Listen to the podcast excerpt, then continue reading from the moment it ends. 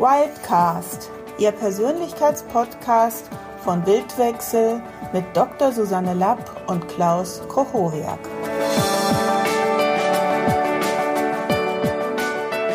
Herzlich willkommen zum Wildcast der Beziehungsblueprint. Wer kennt nicht die Frage, warum gerate ich immer an die falschen Männer bzw. falschen Frauen? In den letzten Jahren hat sich in meiner Arbeit mit Beziehungsproblemen immer deutlicher das Thema Beziehungsblueprint herausgeschält.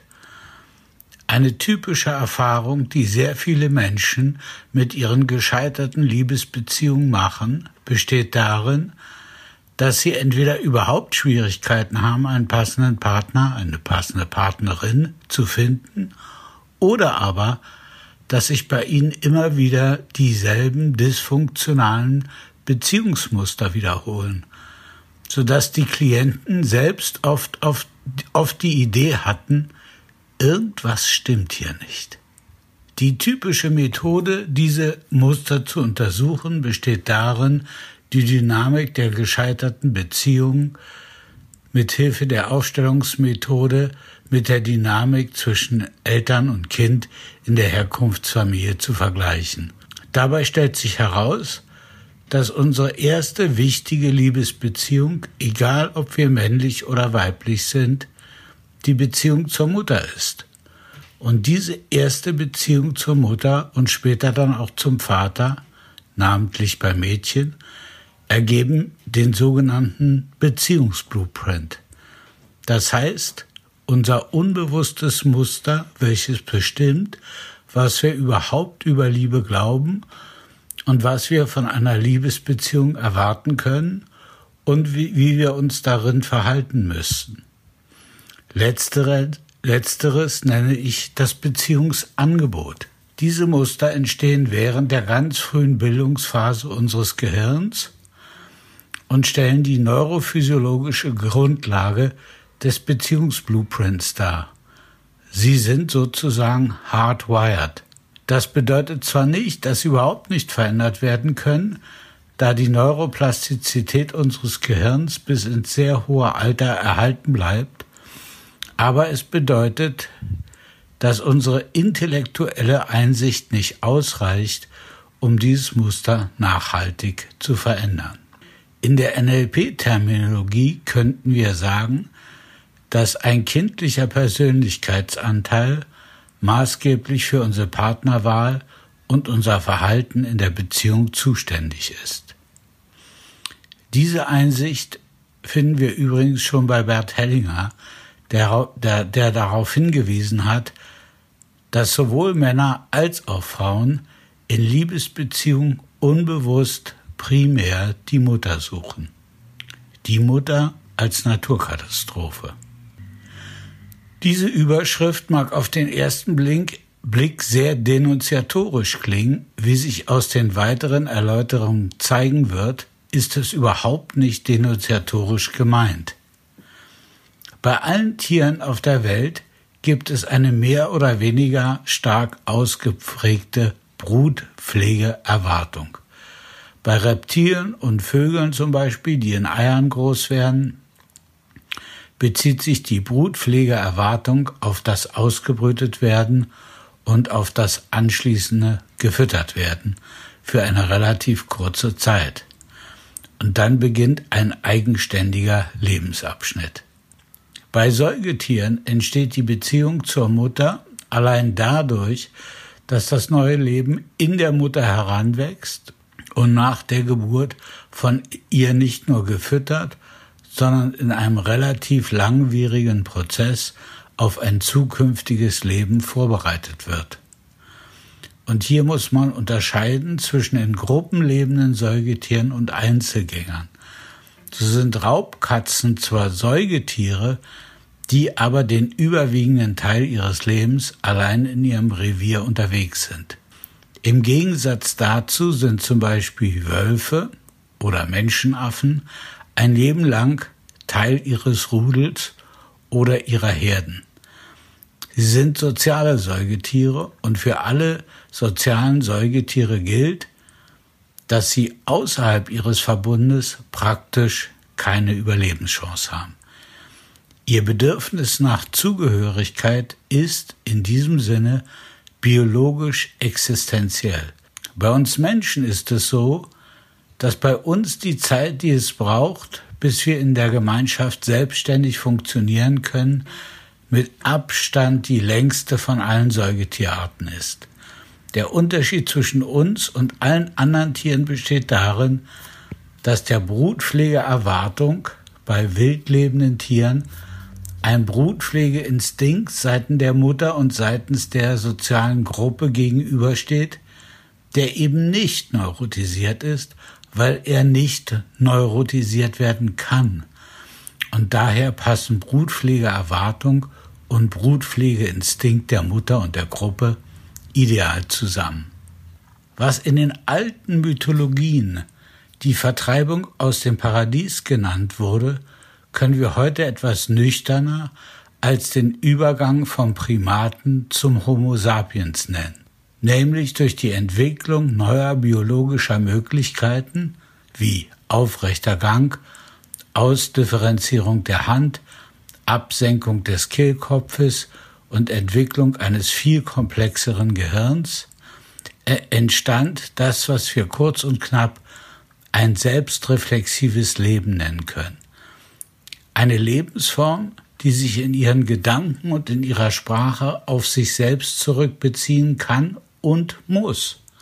Mythologisch beschrieben, und sie sahen, dass sie nackt waren. Dieser Herausfall aus der animalischen Perfektion war einerseits die Bedingung der Möglichkeit für die Entstehung von Kulturen, komplexen Werkzeuggebrauch, Sprache, Schrift und so weiter. Und andererseits wurde die prästabilisierte Harmonie zwischen Neugeborenem und der Mutter bzw. der Gemeinschaft offen für Störung. Das heißt, eine menschliche Mutter mit ihrer eigenen Lebensgeschichte und ihrer mehr oder weniger problematischen Gegenwartssituation kann sich ihrem Kind gegenüber prinzipiell nicht rein instinktiv verhalten. Und ein krasses, um ein krasses Beispiel zu geben, die Mutter ist durch eine Vergewaltigung schwanger geworden und wollte das Kind abtreiben, durfte oder konnte diesen Plan aber nicht realisieren und ist jetzt durch die Umstände dazu verdammt, ein Kind großzuziehen, was sie nicht haben wollte. Wie immer die Mutter individuell mit diesem Umstand umgehen mag, dem Kind wird es nicht verborgen bleiben, dass es eigentlich nicht gewollt ist. Und diese Grunderfahrung des Nicht-Gewolltseins macht dieser junge Organismus zu einer Zeit, wo das Gehirn noch mitten in seiner Entwicklungsphase ist und die Erfahrung, die es in dieser Phase macht, prägen die Strukturen und Funktionsweise des limbischen Systems. Gleichzeitig ist eben die Vorstellung, dass das Neugeborene ein Blank Slate, also ein unbeschriebenes Blatt ist, völlig illusorisch. Jeder, der mehr als ein Kind hat, weiß, dass Kinder in ihrem Bedürfnis nach körperlicher Nähe, in ihrem Bedürfnis nach Selbstständigkeit von Anfang an unterschiedlich sind. Das heißt, dieselben Erziehungserfahrungen bewirken bei verschiedenen Kindern unterschiedliche Reaktionen. Unter spirituellen Gesichtspunkten könnte man sagen, jedes Kind hat nicht nur eine individuelle Genetik, sondern in diesem jungen Körper lebt eine mehr oder weniger alte Seele, die diesmal Erfahrungen in diesem Körper, in dieser Umgebung machen will oder machen muss. Das heißt, nicht nur die Mutter ist instinktreduziert und oder instinktbefreit, das gleiche gilt für das neugeborene Menschenbaby. In diesem Sinne ist die menschliche Existenz tragisch und die Tragik besteht eben darin, dass die prästabilisierte Harmonie des Tierreiches, die uns als elegant und in sich ruhend begegnet, beim Menschen prinzipiell nicht mehr existiert. Und tragisch deshalb, weil diese Problematik die Bedingung der Möglichkeit der menschlichen Freiheit darstellt und wie weit wir in der Lage sind, diese menschliche Freiheit im Laufe des Lebens zu realisieren, ist eben nicht garantiert. Wenn wir uns ein Leben lang auf die Defiziterfahrung unserer Kindheit beziehen, indem wir zum Beispiel sagen, ich habe als Kind keine Liebe erlebt, also wird es in meinem Leben nie Liebe geben, halten wir das aufrecht, was man in der Psychologie Confirmation Bias, Bestätigungsfehler nennt.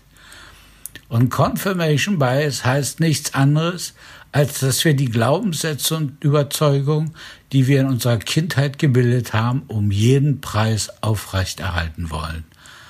Zum Beispiel könnte ein Kind, was körperlich und seelisch misshandelt wurde, die Überzeugung gebildet haben, die Welt ist kein sicherer Ort. Wenn wir diese Überzeugung erstmal gebildet haben, können wir natürlich in die Welt gucken und uns jeden Tag davon überzeugen, dass es in der Tat so ist, dass es in der Tat in der Welt Unsägliches, Schreckliches gibt, jeden Tag seit Jahrtausenden. Dabei blenden wir all die guten Dinge aus, die uns selbst im Leben passieren und die guten Dinge, die auf der ganzen Welt passieren.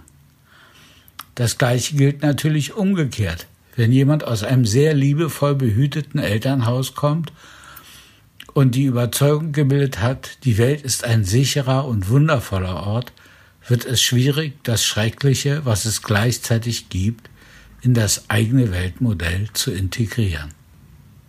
Das Paradox des kindlichen Trotzes. Wenn Kinder, namentlich kleine Kinder, ihre Bedürfnisse nicht befriedigt bekommen, werden sie als erstes trotzig. Der kindliche Trotz ist der ohnmächtige Versuch, sich gegen die Übermacht der Eltern zu behaupten. Die paradoxe Seite dieses Bedürfnisses nach Autonomie zeigt sich in dem Moment, wo das Kind und später der Erwachsene sich selbst schädigt in der unbewussten Absicht, seine Eltern zu bestrafen, indem das Kind demonstriert, dass es ihm schlecht geht. In Berlin gibt es dafür den Spruch, geschieht meiner Mutter ganz recht, wenn ich mir die Finger erfriere, warum strickt sie mir keine Handschuhe? Wenn jemand im Erwachsenenalter sich zum Beispiel eine glückliche Partnerschaft verwehrt, mit dem unausgesprochenen Appell an seine Eltern, und ihr seid an meinem Unglück schuld, dann besteht das Paradox gerade darin, dass diese dieser kindliche Anteil einerseits davon ausgeht, meine Eltern haben mir, haben mir nicht gegeben, was ich brauchte, weil sie mich nicht lieben.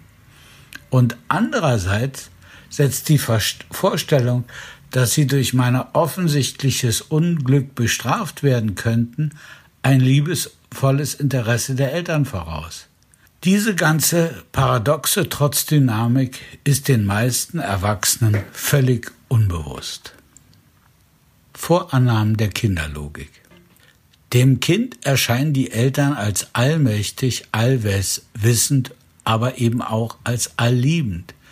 Wenn sie sich trotzdem so verhalten, dass sie unsere Bedürfnisse nicht befriedigen, dann kann das aus, kind, aus dieser kindlichen Vorannahme heraus nur bedeuten, dass sie sich so verhalten, wie sie sich verhalten, nicht daran liegt, dass sie nicht anders, dass sie sich nicht anders verhalten könnten, sondern dass es ein Defizit in mir, dem Kind ist, was zu ihrem Verhalten führt. Und dann entsteht als zweite Komponente neben dem Trotz die Idee, ich muss anders sein, als ich bin, um geliebt zu werden. Ist diese Überzeugung erst einmal installiert, heißt das, in der Pubertät und im späteren Erwachsenenalter für einen wie mich macht es gar keinen Sinn zu erwarten, dass ich geliebt werde, so wie ich bin, sondern ich muss einen Zusatznutzen anbieten. Das Kind wird zum Beispiel besonders pflegeleicht und kümmert sich rührend um die Geschwister, auf die es eigentlich eifersüchtig ist. Und so weiter. In der Pubertät und im späteren Erwachsenenalter zeigt sich das bei Männern zum Beispiel darin, dass sie das Zusatzangebot machen, ich kümmere mich um dich, zum Beispiel finanziell. Bei Mädchen und Frauen zeigt es sich unter anderem darin, dass sie übermäßig viel Wert auf ihre äußerliche Schönheit legen, als Zusatznutzen für den Mann, oder das Beziehungsangebot machen, ich kümmere mich um dich und, und befriedige dein kindliches Bedürfnis, bemuttert zu werden. Frauen mit dieser Art von Beziehungsangebot machen dann im Gegenzug die Erfahrung, dass sie ständig Beziehungen mit Männern haben, die bemuttert werden wollen und nicht bereit sind, die Verantwortung für ihr eigenes Leben zu übernehmen. In dem Maße, in dem die Frau dieses Bemutterungsangebot befriedigt, beruhigt sie einerseits ihre tiefe Angst, als Frau womöglich nicht zu genügen, und gleichzeitig wird dadurch die Mann-Frau-Beziehung, namentlich auf der Ebene des sexuellen Begehrens, von beiden Seiten aus untergraben. Die Frau hat keine Lust auf Sex mit einem Kind und der Mann hat keine Lust auf Sex mit seiner Mutter. Diese Art von symbiotischen Beziehung zeichnet aus, dass man sich gegenseitig im Hier und Jetzt auf der Erwachsenenebene gar nicht wahrnehmen kann, sondern beide nehmen den anderen nur durch ein Projektionsschema wahr, und wenn dieser Prozess lange genug anhalt, anhält, werden beide allmählich zu diesem Projektionsschema. Und zu diesem Projektionsschema gehört zwangsläufig, dass alle Probleme, die im Rahmen dieser Beziehung auftreten, als Mangel des jeweils anderen thematisiert werden.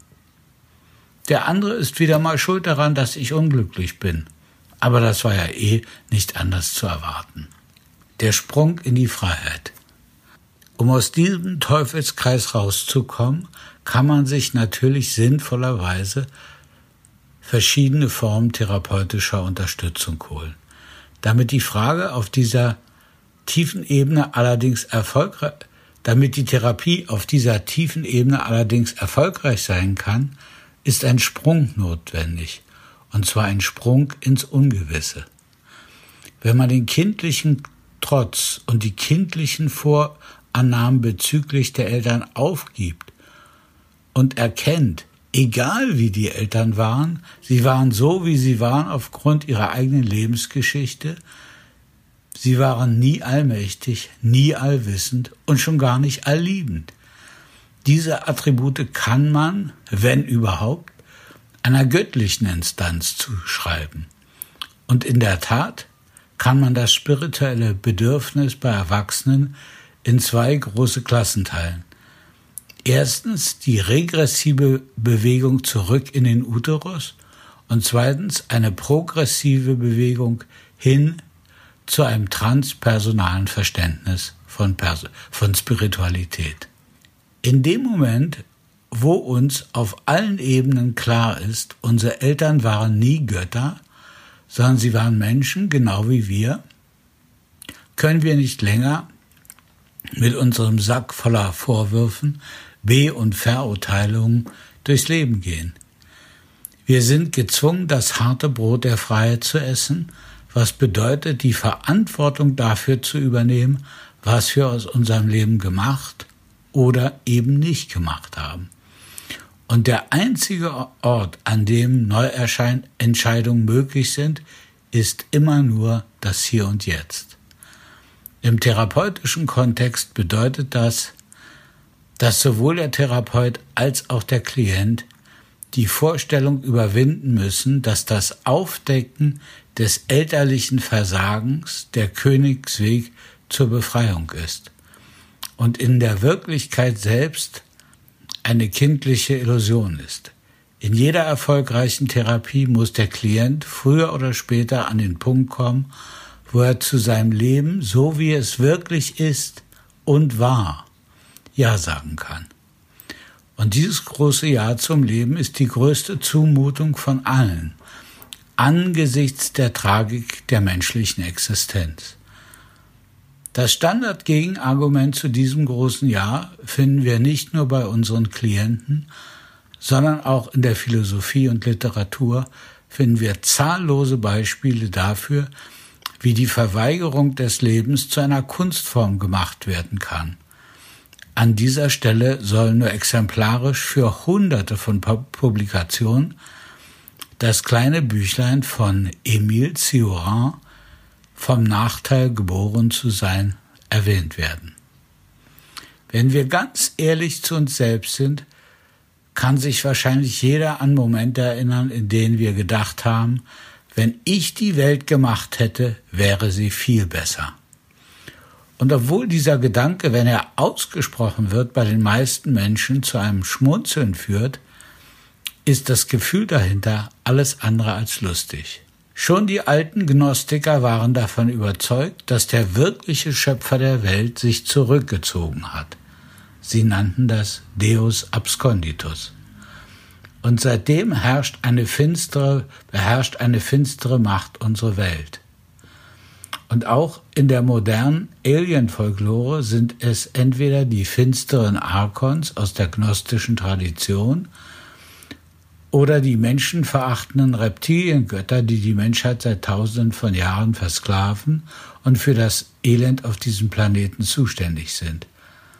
Was sich darin ausdrückt, ist eine tiefe Verzweiflung am Leben selbst.